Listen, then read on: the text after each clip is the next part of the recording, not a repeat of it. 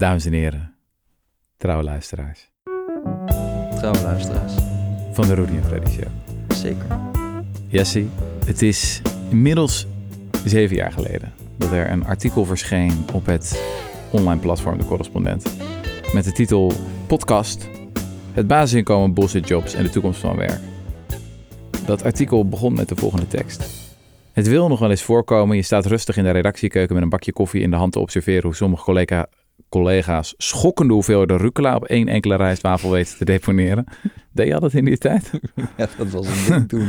Tot het plotseling een uur later is en je met voorgenoemde kop koffie staat te zwaaien in een verhit debat over Rutger Bregmans nieuwste plan tot algehele wereldverbetering. Oh ja, dat is nou, de dingen veranderen ook niet echt. En hè? toen dachten we, we gaan eens een podcast opnemen. Yes, en we doen het al zeven jaar. Zeven jaar. Ja. Wat een gelul, hè? Waar is de taart? Ja, waar is de Waar taart? is het feest? Waar is dat vegan, vegan cakeje? Ja, wij zijn eigenlijk nog maar net eh, geïnformeerd. Wij beseften dat zojuist pas. Maar eh, ik vind het genieten. Ja, gaat Ja. goed, hè? veel van je geleerd op zich ook wel. Ja, ja. Ja. Nou, Ik ben ook blij dat Romane er is. Die, eh, dat weten de luisteraars enigszins co niet. coherent proberen te houden. ja, daar gaat soms zo al, wat is het, 10 minuten, een kwartier uit of zo. Ja. Ehm, maar we gaan ons best weer doen eh, in deze aflevering. Nou heb ik begrepen dat jij ehm, wil beginnen met het eh, vaste rubriekje eh, stondpuntjes van Jesse. Een vaste rubriekje. Nou ja, ik, eh, ik, kwam wel, eh, ik kwam wel een paper tegen inderdaad, waarvan ik dacht van ja, dat heb ik toch misschien niet helemaal scherp gezien. Oké. En dat heet eh, Not Even a Recession. En dat is eigenlijk geschreven door drie Duitse economen. En het Mhm. ging eigenlijk over die gascrisis die we hadden. Ja, want neem ons even terug naar dat moment. En wat ja, dus je had eigenlijk gewoon de, de Oekraïne-oorlog brak uit. En toen kregen we natuurlijk ook een discussie van... ja, het is toch wel opmerkelijk dat we nog zo'n eh, belachelijke hoeveelheden gas uit eh, Rusland halen. Dus ongeveer een, meer dan een derde van onze gasconsumptie in Europa komt uit pijpleidingen naar Rusland toe. Mhm. Waarvan eh, een van de grootste ook nog eens door Oekraïne loopt. Ehm, dus toen kreeg je eigenlijk een debat, moeten we dat gewoon niet stoppen? Die hele, eh, zelf gewoon die gasleidingen dichtgooien. En daar waren eigenlijk twee kanten aan dat debat. En je had aan de ene kant had je ehm, eigenlijk de economen. Dat Mhm. waren eigenlijk deze mensen die nu dit paper hebben geschreven. En die Mhm. zeiden eigenlijk van ja, eh, om maar mee te gebruiken. Eigenlijk is de economie gewoon eens een beetje van klei. Dus je kan het heel erg, eh, eh, het is heel erg kneedbaar. En je Mhm. kan heel makkelijk, als je de prijs van gas hoger wordt, gaan mensen zoeken naar substituten. Dus we gaan zoeken naar eh, gas uit het buitenland. We kunnen dat vloeibare gas importeren. Mhm. Onze industrie die gaat proberen niet meer gas te gebruiken, maar bijvoorbeeld olie. Onze gascentrales gaan misschien dicht, maar dan gaan we kolencentrales gebruiken of zonnepanelen of Mhm. windmolens. Eh, dus eh, dat past zichzelf wel aan. Ja, zij zeiden vertrouw de markt, vertrouw het decentrale mechanisme van prijzen. Ja, Als die prijs omhoog gaat, dan zijn er allerlei ondernemers in de hele wereld die denken, ik kan hier iets aan verdienen, ik heb wel een oplossingje. ja. En dat alles bij elkaar, zonder dat er één grote hand is die dat allemaal leidt. Het is geen masterplan vanuit Den Haag eh, of Brussel of waar dan ook. Dat gaat gewoon goed komen, ja, dat lost zeiden zich de economen. Ja, of dat lost zichzelf. Nou ja, ze zeiden niet helemaal van dat gaat goed komen. Dat gaat wel pijn doen. Zij hadden geloof Ja. ik dus in de tijd had, hadden zij ook een paper geschreven van nou, ze, ze zeiden in, in april doe gewoon die gaskraan dicht met Rusland. En zij schatten dan in, dan zou de Duitse economie, het ging om Duitsland dan. Maar goed, dat is wel vrij representatief. eh, ging dan met 1 tot 3 procent eh, van de BBP krimpen. Dat is Ja. best wel fors. Dat is echt wel een eh, stevige recessie. Ja. Maar aan de andere kant had je eigenlijk de industriegroepen en de vakbonden en hun denktanks. Mhm. En die zeiden van ja, maar dit is echt allemaal zo economistisch gedacht. Er zijn gewoon allerlei eh, dingen die je niet, kan, eh, niet zo makkelijk in één keer kan afschakelen. En je krijgt dan allemaal een soort van spiraal van dingen die misgaan. Mhm. En die kwamen met schattingen van 6 tot 12 procent. En ik was ook een beetje van die school van... Ik dacht wel van... Oké, die economen onderschatten denk ik wel dat je dus gewoon... ehm, je had in de tijd dus bijvoorbeeld een verhaal, om maar een voorbeeldje van, dat die kunstmestindustrie maakt een goedje en dat heet AdBlue. Mhm. En AdBlue wordt weer gebruikt in alle dieselvoertuigen. En dat zijn dus alle vrachtwagens hebben dat nodig. Mhm. En er was op een gegeven moment een tekort bijna aan AdBlue, omdat die kunstmestfabrieken, die, die maakten dat niet meer. En dan zou je straks hebben dat al die vrachtwagens niet konden rijden, waardoor je weer tekorten kreeg in iets anders. En dit was maar één voorbeeld, maar er was, was, ik dacht gewoon van, er zijn allemaal van dat soort dingen dat je cascades krijgt van, van tekorten. Mhm. eh, als je dit te ver doorvoert. En Hm. het is niet zo dat het allemaal maar klei is. Het is een soort van eh, breekbaar glas of eh, meer een teervaasje, zeg Mhm. maar. Dus even om het verschil te schetsen. Die economen zou je kunnen zeggen hadden minder inhoudelijke kennis. Ja, die Van- wisten eigenlijk helemaal niet hoe die techniek werkte of Ja. zo. Die dachten gewoon van ja, wij weten gewoon op basis van eh, economie dat er gewoon eh, vaak substitutie plaatsvindt. Dus Ja. het boeit mij niet helemaal hoe diesel wordt gemaakt. Ja. En dat vond ik zeer onbevredigend toen. En die economen zeiden dan ook meer van er zit informatie in die prijzen zelf. Dus als de prijs omhoog gaat, dan, dan betekent dat dat het blijkbaar moeilijker is geworden. Maar wordt het ook aantrekkelijker om ehm, altern- met alternatieven te komen. En je zal Ja. juist degene voor wie het het goedkoopst is om te switchen, dus om weg te gaan van gas, Ja, die zullen als eerste zullen die dat doen. Ja. Eh, en, en sommige industrie, dat, dat moet je ook eh, erbij zeggen, Ja. Die kan gewoon niet echt meer werken al onder, onder die hoge eh, prijzen. Dus op Mhm. een gegeven moment had je een elektriciteitsprijs van 500 tot 1000 euro per megawattuur of zo. ja. Ja, dan, dan gaan wel alle aluminiumfabrieken in heel eh, Europa gaan dan ongeveer wel dicht. Of kunstmest is nog steeds glas. Allemaal super energie-intensief. Maar dan, kan, dan zei zij ook van ja, oké, maar dan importeren we dat gewoon. Dan maar Mhm. aluminium uit IJsland, waar ze allemaal super goedkope geothermie hebben. Dan importeren we dat. Bouwen we er nog auto's van. Dus zij hadden gewoon heel erg het idee dat past zichzelf veel sneller aan. Het is ook wel interessant, dat doet me een beetje denken aan je zonnepanelenverhaal. Dat eh, juist de mensen die meer afwisten van de technologie van zonnepanelen vaak pessimistischer zijn. Omdat ze dan concrete inhoudelijke redenen zien waarom die prijsdaling een keer moet stoppen. Dat Ja, ze denken, ja, dat is, ja, daar kunnen we niet voorbij. ja. ja, Terwijl mensen die er dan minder van afweten en dan gewoon dat grafiekje Gewoon zien, heel erg een, eh, een soort van heel erg abstract eh, ja, kijkt die denken, nou, er is vast wel iemand ter wereld die uiteindelijk weer eh, met wat nieuws komt. Ja, ja, ja. Nee, ja, ik, dat, dat gevoel, dat had ik er ook heel erg bij, inderdaad. Dat, dat, je hebt een heleboel van die discussies nu ook inderdaad met hernieuwbare energietechnologie, waar eigenlijk dit in een ander jasje speelt. Mhm. Dus vooral het grondstoffengebruik. Dus je hebt met, nou ja, zonnepanelen heb je bijvoorbeeld dat we... die gebruiken gelukkig niet heel erg veel hele exotische grondstoffen. Dus Mhm. eh, het belangrijkste, ongeveer 40% van de materiaalkosten is silicium. Mhm. En silicium is het tweede meest voorkomende element op aarde. Dus dat gaat op zich nog wel goed. Maar ze gebruiken wel ook zilver nu. En ze gebruiken niet heel veel zilver. Maar als we echt terawatten aan eh, zonnepanelen gaan maken, waar het nu wel op uitkomt, dan zijn er al allemaal van die berekeningen dat we over, eh, over in 2030 ongeveer de hele zilverproductie per jaar aan eh, moeten gaan opmaken. Ja. Maar daar zie je dus ook alweer dat in de afgelopen 10, 15 jaar die zilverconsumptie alleen maar is gedaald. Ook omdat die prijzen gewoon, eh, omdat het een steeds groter deel van die prijs wordt. En dat ze daar gewoon nieuwe technieken vinden. Er zijn zelfs al idee- ideeën om dan maar koper te gaan gebruiken.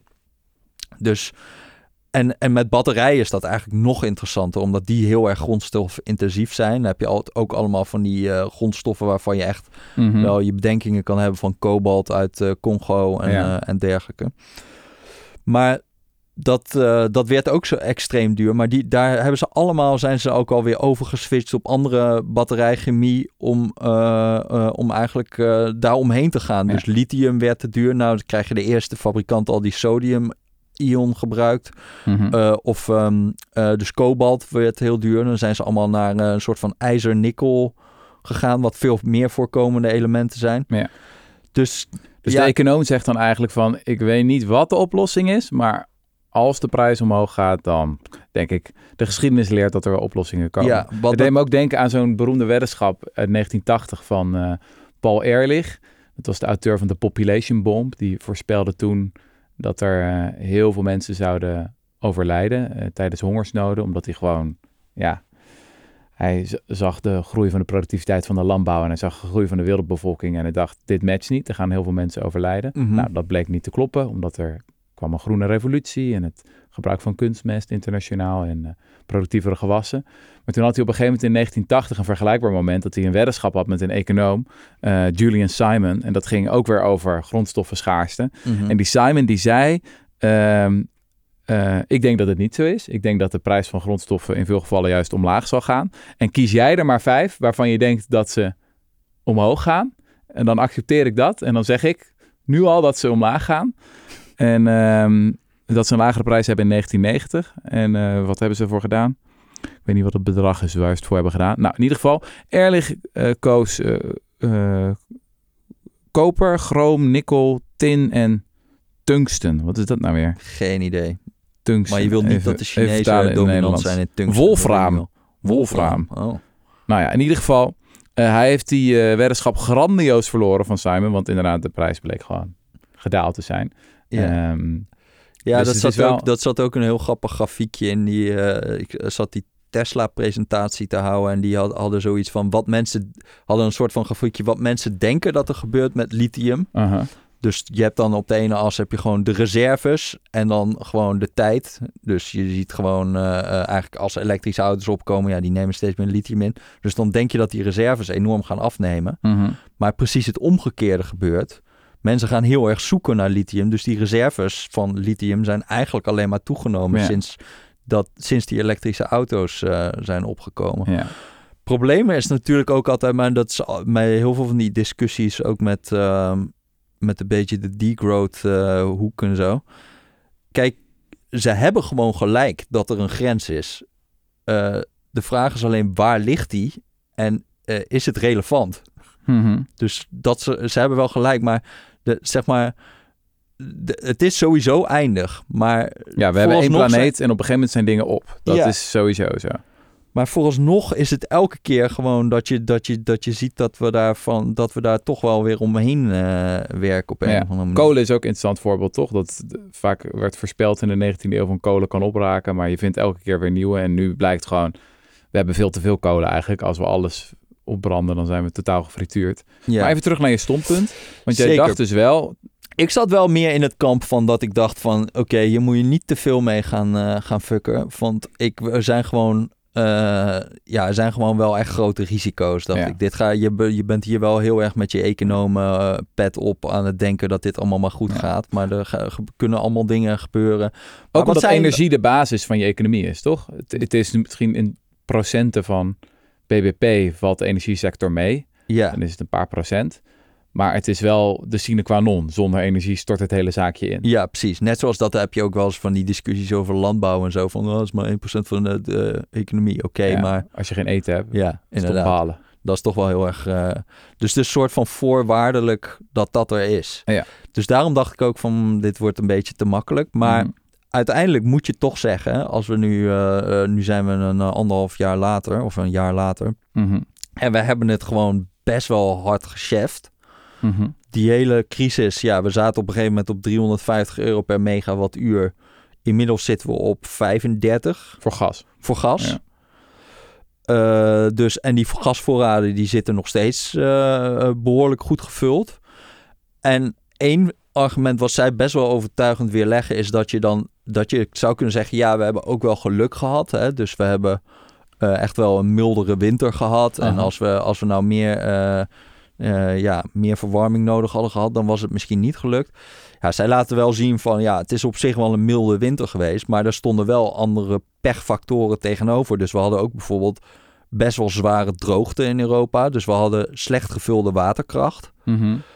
En eigenlijk het allerbelangrijkste. Eh, in eh, Frankrijk eh, lagen de helft van de kerncentrales er allemaal uit op het Ja. moment dat we het heel hard nodig hadden. Ja. Waardoor we extreem veel extra stroom nodig hadden. Mhm. Echt best wel schokkend, hè? Dus echt eh 50% capaciteitsfactor of zo. Dus maar de helft of zo werkt. En als je dat dan vergelijkt met ons wind op zee, waar dan Mhm. toch vaak de kritiek op is, ja, maar het waait niet altijd. Die hebben Ja. een 60% capaciteitsfactor. Ja. Dus dat je dan zeg maar de stabiele kernenergie maar 50% wist Ja, aan te tikken, is best wel, best wel gênant en best wel slecht. En vooral op het moment dat je het dus het meest nodig hebt. ja, inderdaad.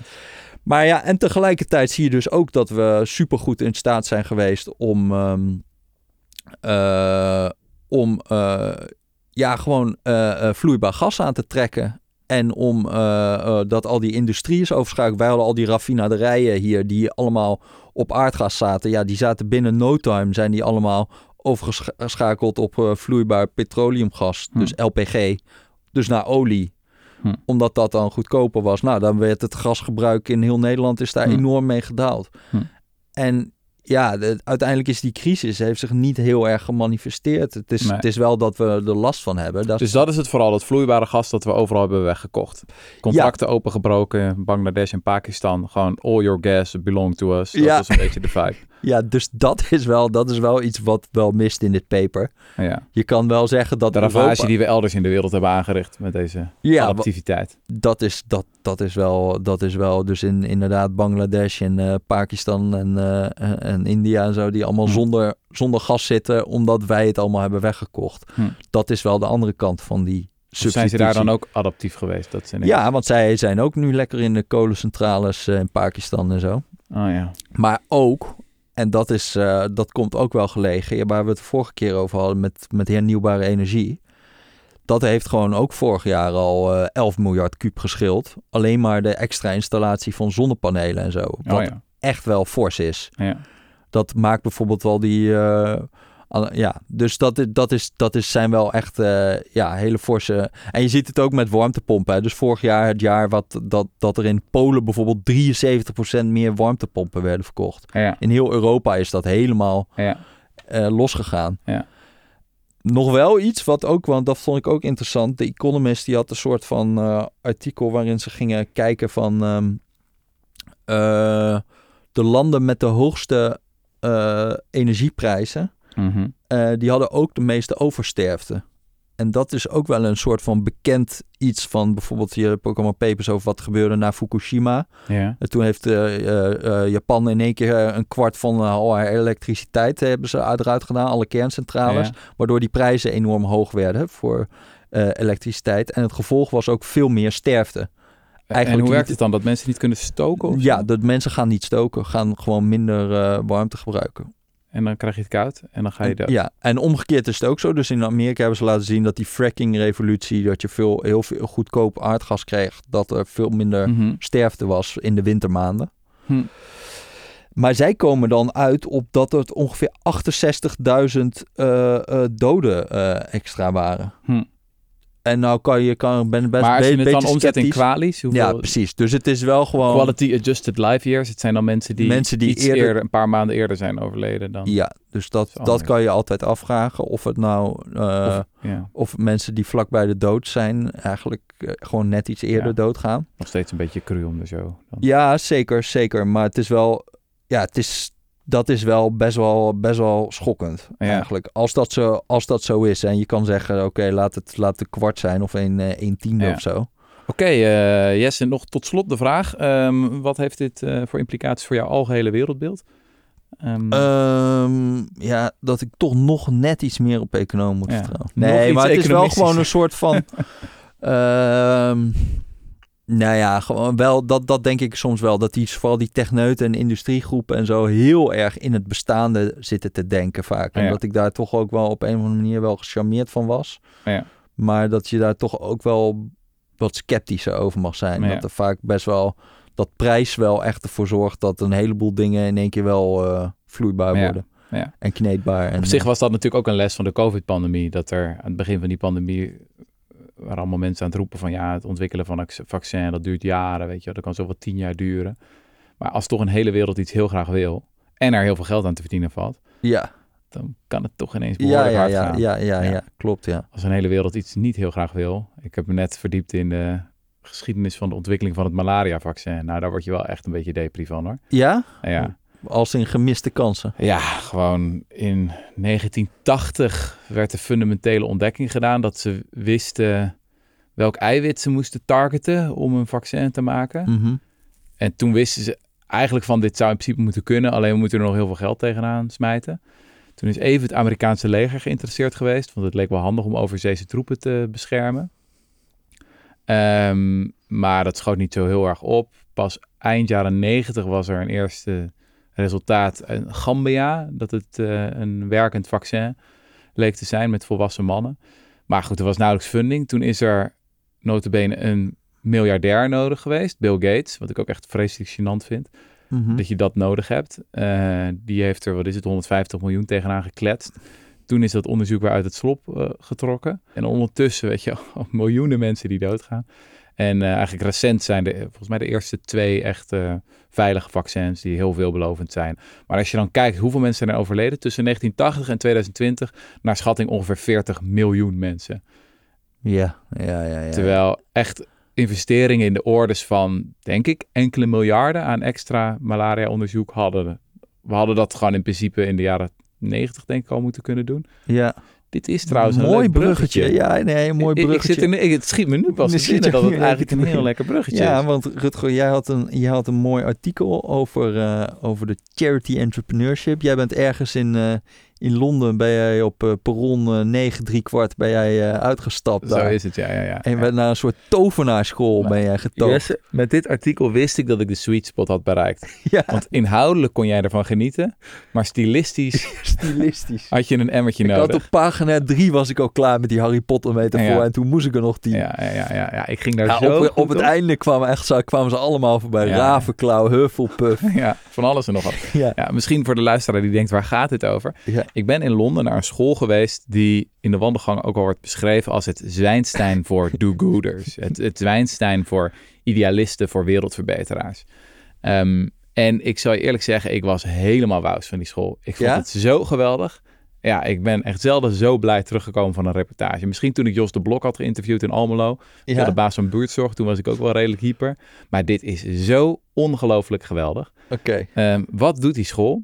Nou, die ehm, doen verschillende dingen. Het begint eigenlijk allemaal met een onderzoeksdepartement. Die nadenkt over wat zijn nou de grootste wereldproblemen die voldoen aan de drie O's.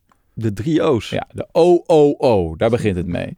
Dus wat zijn de drie O's? Het begint met omvangrijk, problemen die groot moeten zijn. Bijvoorbeeld klimaatverandering is een heel Malaria. groot probleem. Eh, malaria is een heel groot probleem. Maar ze moeten ook onderbelicht zijn. Neglected in het Engelse jargon. Mhm. Nou, dan is klimaatverandering niet een goed voorbeeld, want daar houden heel veel mensen zich al mee bezig. Malaria bijvoorbeeld wel. En ze moeten oplosbaar slash overkomelijk zijn. Ik weet niet helemaal wat de goede vertaling is. Het Ja. Engelse woord is tractable. Dus je, je moet er iets aan kunnen doen. Je Ja, moet ja. kosteneffectief vooruitgang kunnen boeken. Dat is het idee eigenlijk. De OOO. Omvangrijk, onderbelicht en overkomelijk. Ja, ja, ja. Nou, dus die, dat onderzoeksdepartement van die school, ik noem dat een beetje de, de eh, Ravenclaw-afdeling inderdaad. Ja, ja, Daar zitten de, de, de slimste. Die, die zijn dat dan de hele gewoon hier tijd... in deze podcast ook doen. Ja, we gaan dat zeker gaan we dat doen. Dat gaan wij zeker doen, Jesse. Eh, die zitten eh, ja, eigenlijk gewoon de hele tijd te researchen, de wetenschappelijke literatuur door te nemen, soms een beetje veldonderzoek, om te kijken van wat zijn nou goede voorbeelden daarvan. Ik zei al, klimaatverandering is dan niet een goed voorbeeld, want dat is wel een heel erg omvangrijk probleem. Het is ook overkomelijk. We hebben allemaal effectieve middelen, maar het is niet eh, onderbelicht. Nee. Ehm, wat is dan wel een goed voorbeeld van een OOO-probleem? Nou, bijvoorbeeld loodvergiftiging. Eh, loodvergiftiging, ik zal even de cijfers erbij pakken. 800 miljoen kinderen, 1 op de 3 kinderen wereldwijd, heeft te veel lood in het bloed. Dat heeft allemaal hele nare gevolgen voor bijvoorbeeld ook de cognitieve ontwikkelingen. Er zijn zelfs sommige studies die eh, lijken te suggereren dat de criminaliteit en de agressiviteit omhoog gaat als je te veel lood in je bloed hebt. Wat zijn dan bronnen van een lood? Verf is ook een goed voorbeeld. Dus vroeger, ook in Nederland, zat er nog lood in verf. Dat had blijkbaar een of andere leuke eigenschap. Weet ik veel. Gaat meer glans of zo. Oh, ja. Sorry, had ik betere research moeten doen. In ieder geval, er zat lood in verf. Eh, dat hebben we eruit gehaald. Want we zijn erachter gekomen dat is eh, helemaal niet goed. Eh, nou is er dus op heel veel plekken ehm, helemaal nog geen regels tegen lood in verf. Dus 57% van alle landen heeft geen wetgeving tegen lood in verf. Maar Eh, maken ze dat dan nog steeds gewoon? Ja, dat wordt gewoon dan nog steeds, vooral in eh, armere landen, middeninkomenslanden, ja, is gewoon nog niet een prioriteit geweest om er wat aan te doen. Oh. Ehm, dus, als we weer naar de drie O's gaan, het is omvangrijk.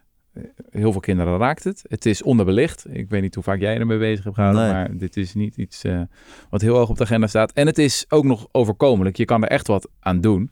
Ehm sterker nog, vrij makkelijk. Want, nou ga ik naar het tweede deel van het verhaal. Als die onderzoeksafdeling ehm, allerlei OOO'tjes heeft gevonden, dan gaan ze mensen recruteren. Mensen die potentieel een goed doel kunnen oprichten, een NGO, om hier wat aan te doen.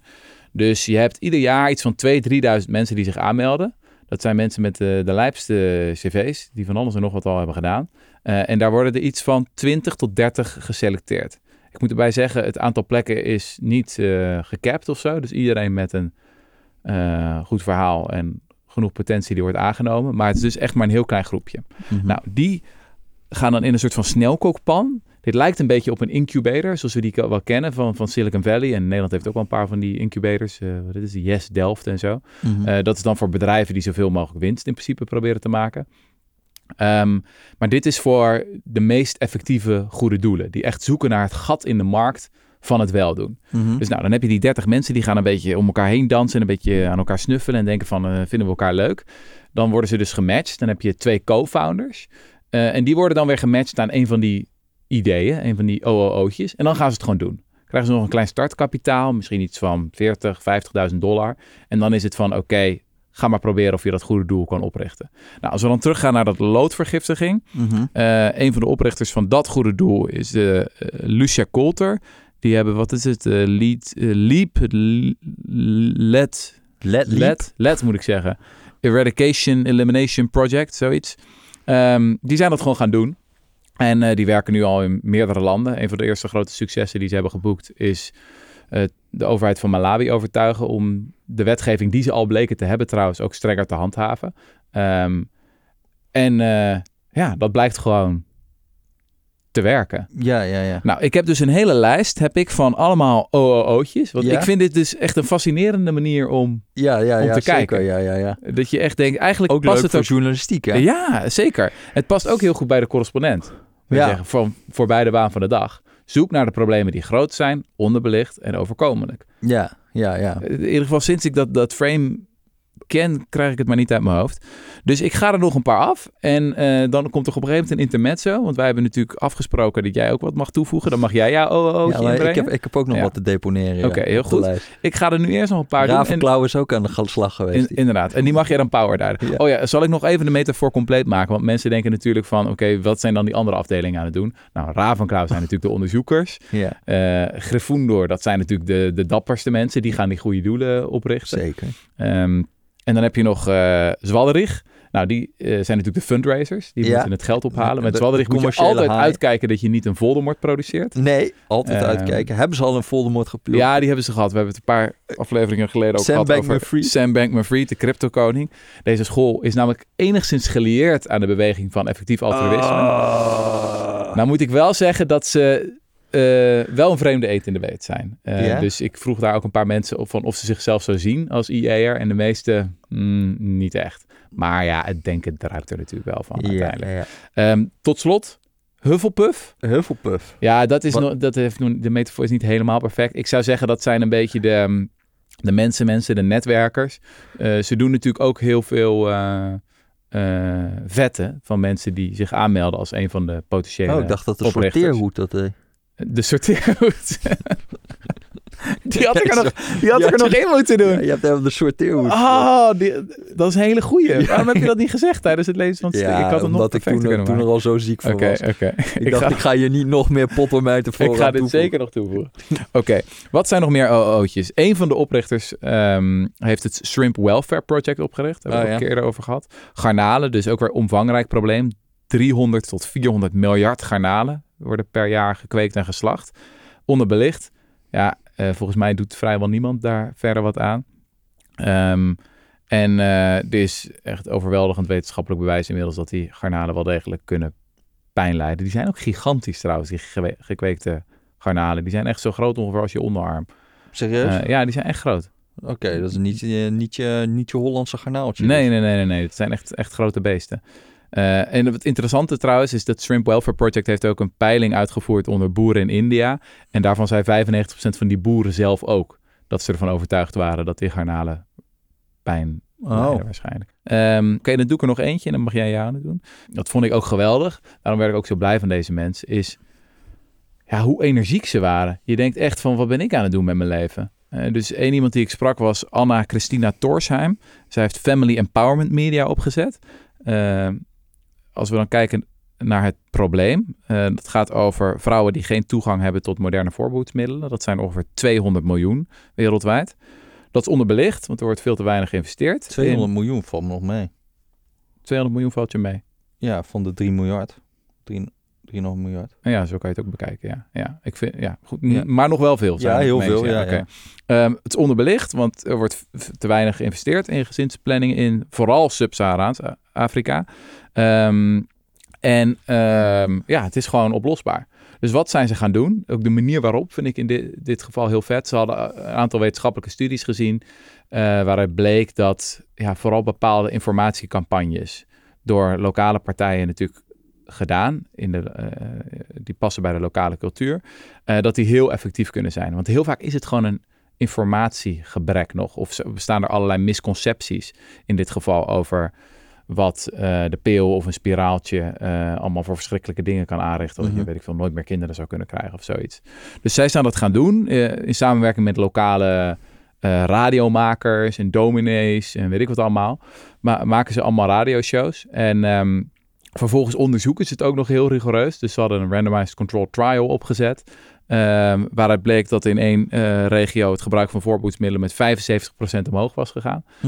Eh, wat correspondeerde met 200 minder gestorven moeders in het kraambed. Nou, dus die hele Alma zat mij dat te vertellen. En ik vroeg aan het eind van het gesprek van... ja, je, komt wel, je ziet er wel jong uit trouwens. Hoe oud ben je eigenlijk? Ze was 24.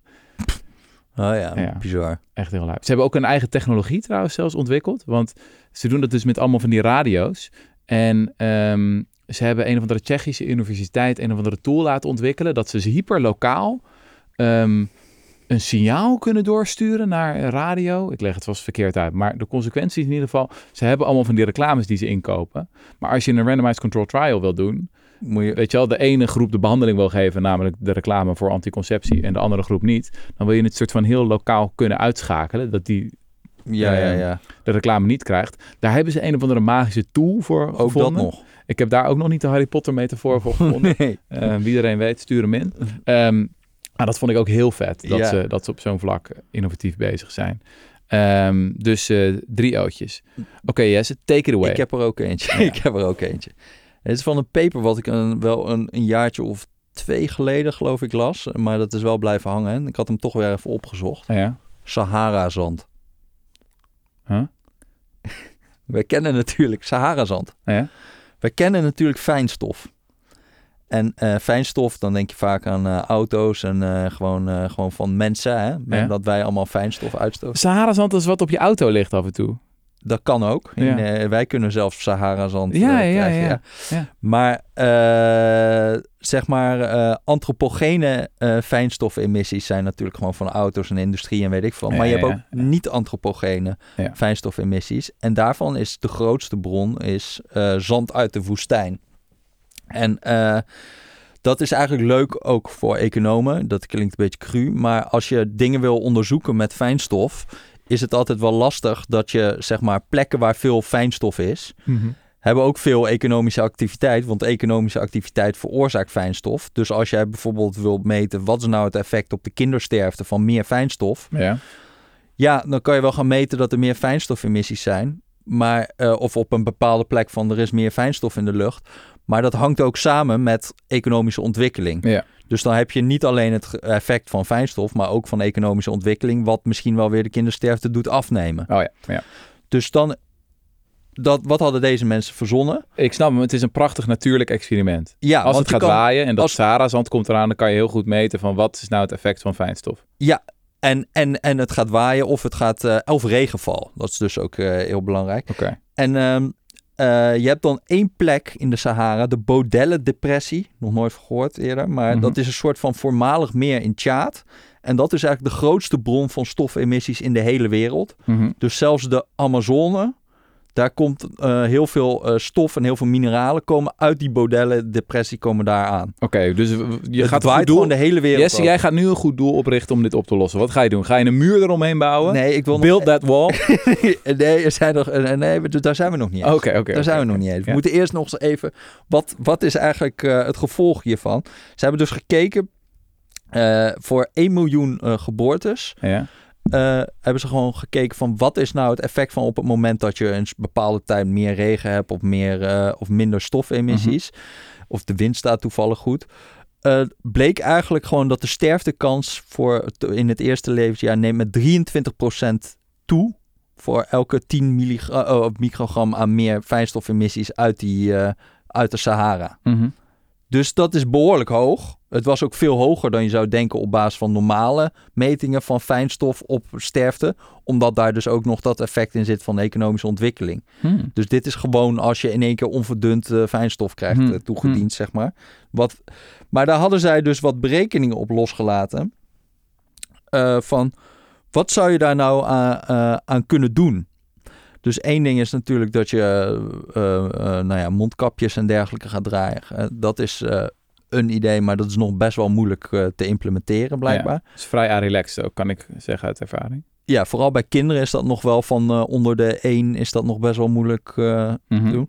En een heleboel van die huizen zijn gewoon open, dus het waait er gewoon doorheen al, die, eh, al dat eh, zand en zo. Mhm. Dus zij hadden het volgende idee. Pompt gewoon allemaal grondwater op in die woestijn, in die Mhm. bo- eh, Bodelle-depressie, waar je met eh, zonne-energie. En dan maak je het net iets natter, waardoor al dat stof niet meer verwaait. En toen hadden ze berekend van wat kost dat nou per, eh, per verloren levensjaar kost het ongeveer 24 dollar. Wat het eigenlijk veel goedkoper maakt dan een heleboel interventies Ja, die, je kan, een- die, die, je- die je kan verzinnen. En je zou er ongeveer 37.000 kinderdoden in West-Afrika mee kunnen redden per jaar. Ik vind hem heel nice, Jesse. Probleem is wel dat het misschien nog allemaal barre gevolgen heeft voor de Amazone en weet ik veel wat. Want je moet niet te veel vakken met eh, de natuur natuurlijk. Eh, Ja. Daar heb ik verder geen verstand van. Nee, nee, nee, nee. nee, Maar- nee. Eh, het, eh, eh, het was wel in ieder geval iets waar ik echt nog nooit van heb gehoord. Maar is het ook een beetje modulair? Dus kan je al beginnen, als ik jou 50k geef, kan je dan al een beetje beginnen? Je bent me nu aan het overvragen, maar ik vermoed van wel. Oké, oké, oké. Ah, ik vind hem lekker hoor. Ja, dit is, dit vind- is, is sowieso, het probleem is echt best wel groot hè, van die Sahara-zand. Dus in noordelijk Afrika Ja. Eh, is ongeveer de helft van alle, of meer dan de helft van alle eh, fijnstof die daar in de lucht zit, is Ja. gewoon van Sahara-zand en niet van menselijke emissies. Huh. Dus West-Afrika gaan echt veel mensen dood gewoon aan, die, eh, aan die, dat Sahara-zand. Heel interessant. Ja. Heel interessant. Nou Oké, ja, dit, punten- punten jij- voor je- voor je casus. Ga jij hier nog overheen? Nou, ik zit even te kijken naar mijn lijstje. Ik had nog wel een paar ding- dingen die wat meer obvious zijn. Ehm, maar ook interessant. Dus de oprichter van deze school heet Joey Savai. Die is nog jonger dan wij. Die is echt be- begin 30 of zo. Oh mijn god. En die is dus met een clubje van vier zijn ze, toen ze echt nog maar net de twintig waren gepasseerd, zijn ze naar India gegaan.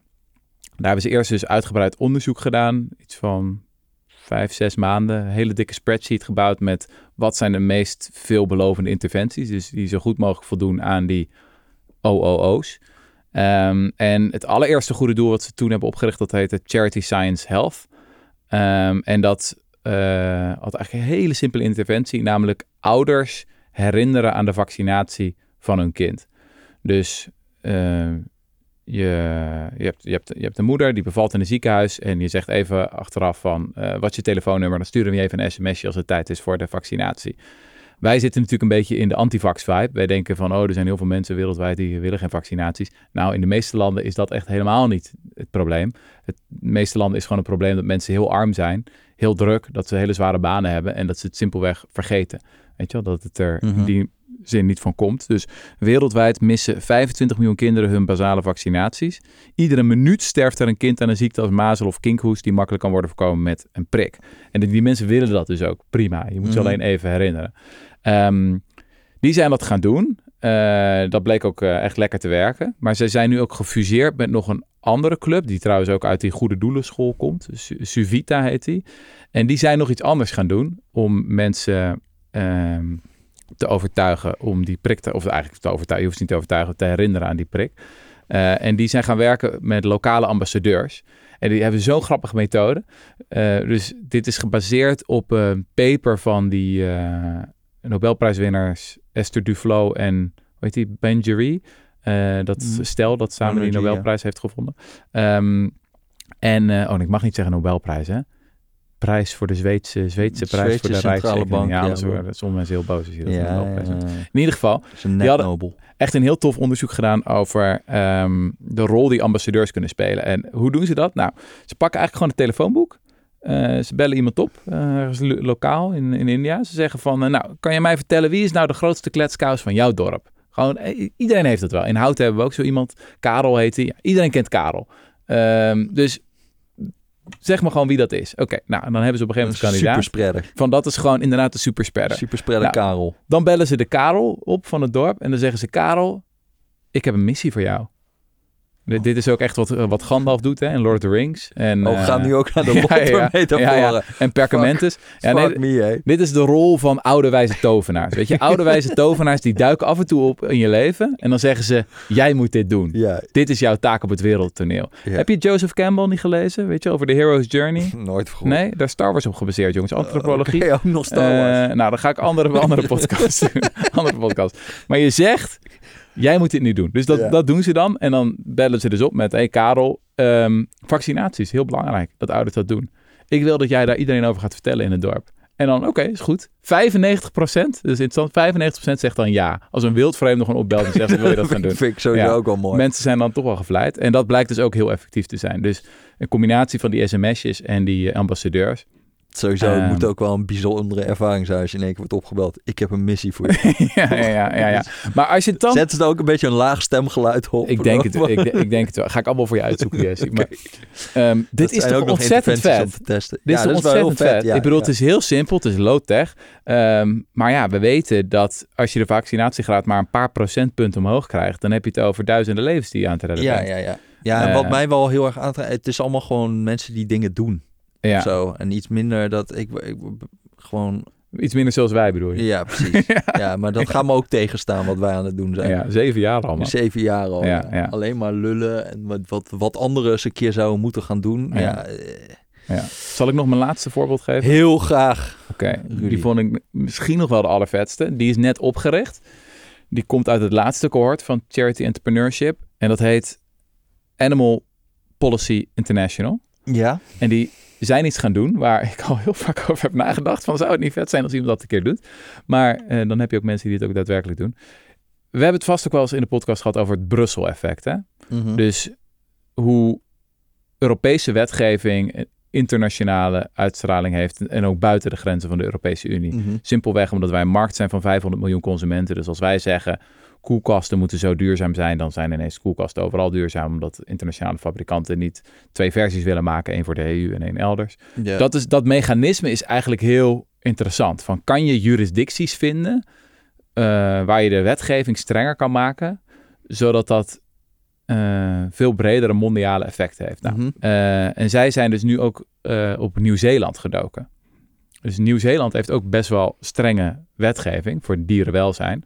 Eh, alleen importeert heel veel eh, vlees. Eh, bijvoorbeeld Oh, veel, ja? veel varkensvlees uit, uit Bangladesh en heel veel exporteren. India. takken, veel schapen. Ja, dat vast ook. Ehm, maar ja, als het, als het je dan lukt om simpelweg een beweging op gang te brengen of te lobbyen in Nieuw-Zeeland om te zeggen van hey, ook geïmporteerd vlees moet aan onze dierenwelzijnseisen voldoen. Ja, ja, ja. Ja, dat is natuurlijk mega effectief. En het leuke is, je krijgt de boeren meteen aan je zijde. Want stel bijvoorbeeld Nederlandse boeren, die vinden het helemaal niet leuk dat dat zwaar mishandelde Braziliaanse vlees hier op de markt komt En uit Oekraïne. uit Oekraïne, voilà. Dus je kan heel goed hier een beweging voor op gang brengen. En zij gaan dit nu dus doen. Wij zullen dit volgen, eh, de razende reporters van deze podcast. Of dat gaat lukken in Nieuw-Zeeland, dat is het eerste plan, dat ze het daar willen gaan doen. Volgens mij zijn ze ook in Nederland. eh, een soort van BBB, Partij voor de Dierenverbondje. Ik zag laatst volgens mij zo'n motie ook langskomen over, over Ja? dierenwelzijn voor. Oké, nou, zeer chapeau daarvoor. Ja. Want dat is echt, volgens mij, echt ontzettend veelbelovend. Vooral ook omdat je dat bondgenootschap met boeren kan, kan doen. ja, precies. En zeggen van, het is toch oneerlijk dat jij moet voldoen aan allerlei wetgeving hier in maar Nederland. dat is ook oneerlijk. Ja, dat is ook oneerlijk. Ja, dat is Ja. ook wel eerlijk. Maar als je dan denkt over de impact, want die markten eh, elders zijn immens. Ehm, het, het, het punt is een beetje van, ja, al die, al die helden van Gryffindor, ze gaan gewoon wat doen. En ze kijken wat werkt en ze kijken eh, wat zijn de grootste problemen die niet sexy zijn. Het is heel vaak gewoon je internet fixen in eh, het noorden van Nigeria, terwijl de airco kapot is. Ja. Ehm, dus, Dan zeg ik over deze podcast Avada Kedavra. oké Jesse, ik heb weer genoten van je. Op naar de volgende zevende jaar. Ja, op Eh. naar de volgende zeven jaar. Toeledokies. Daarbij.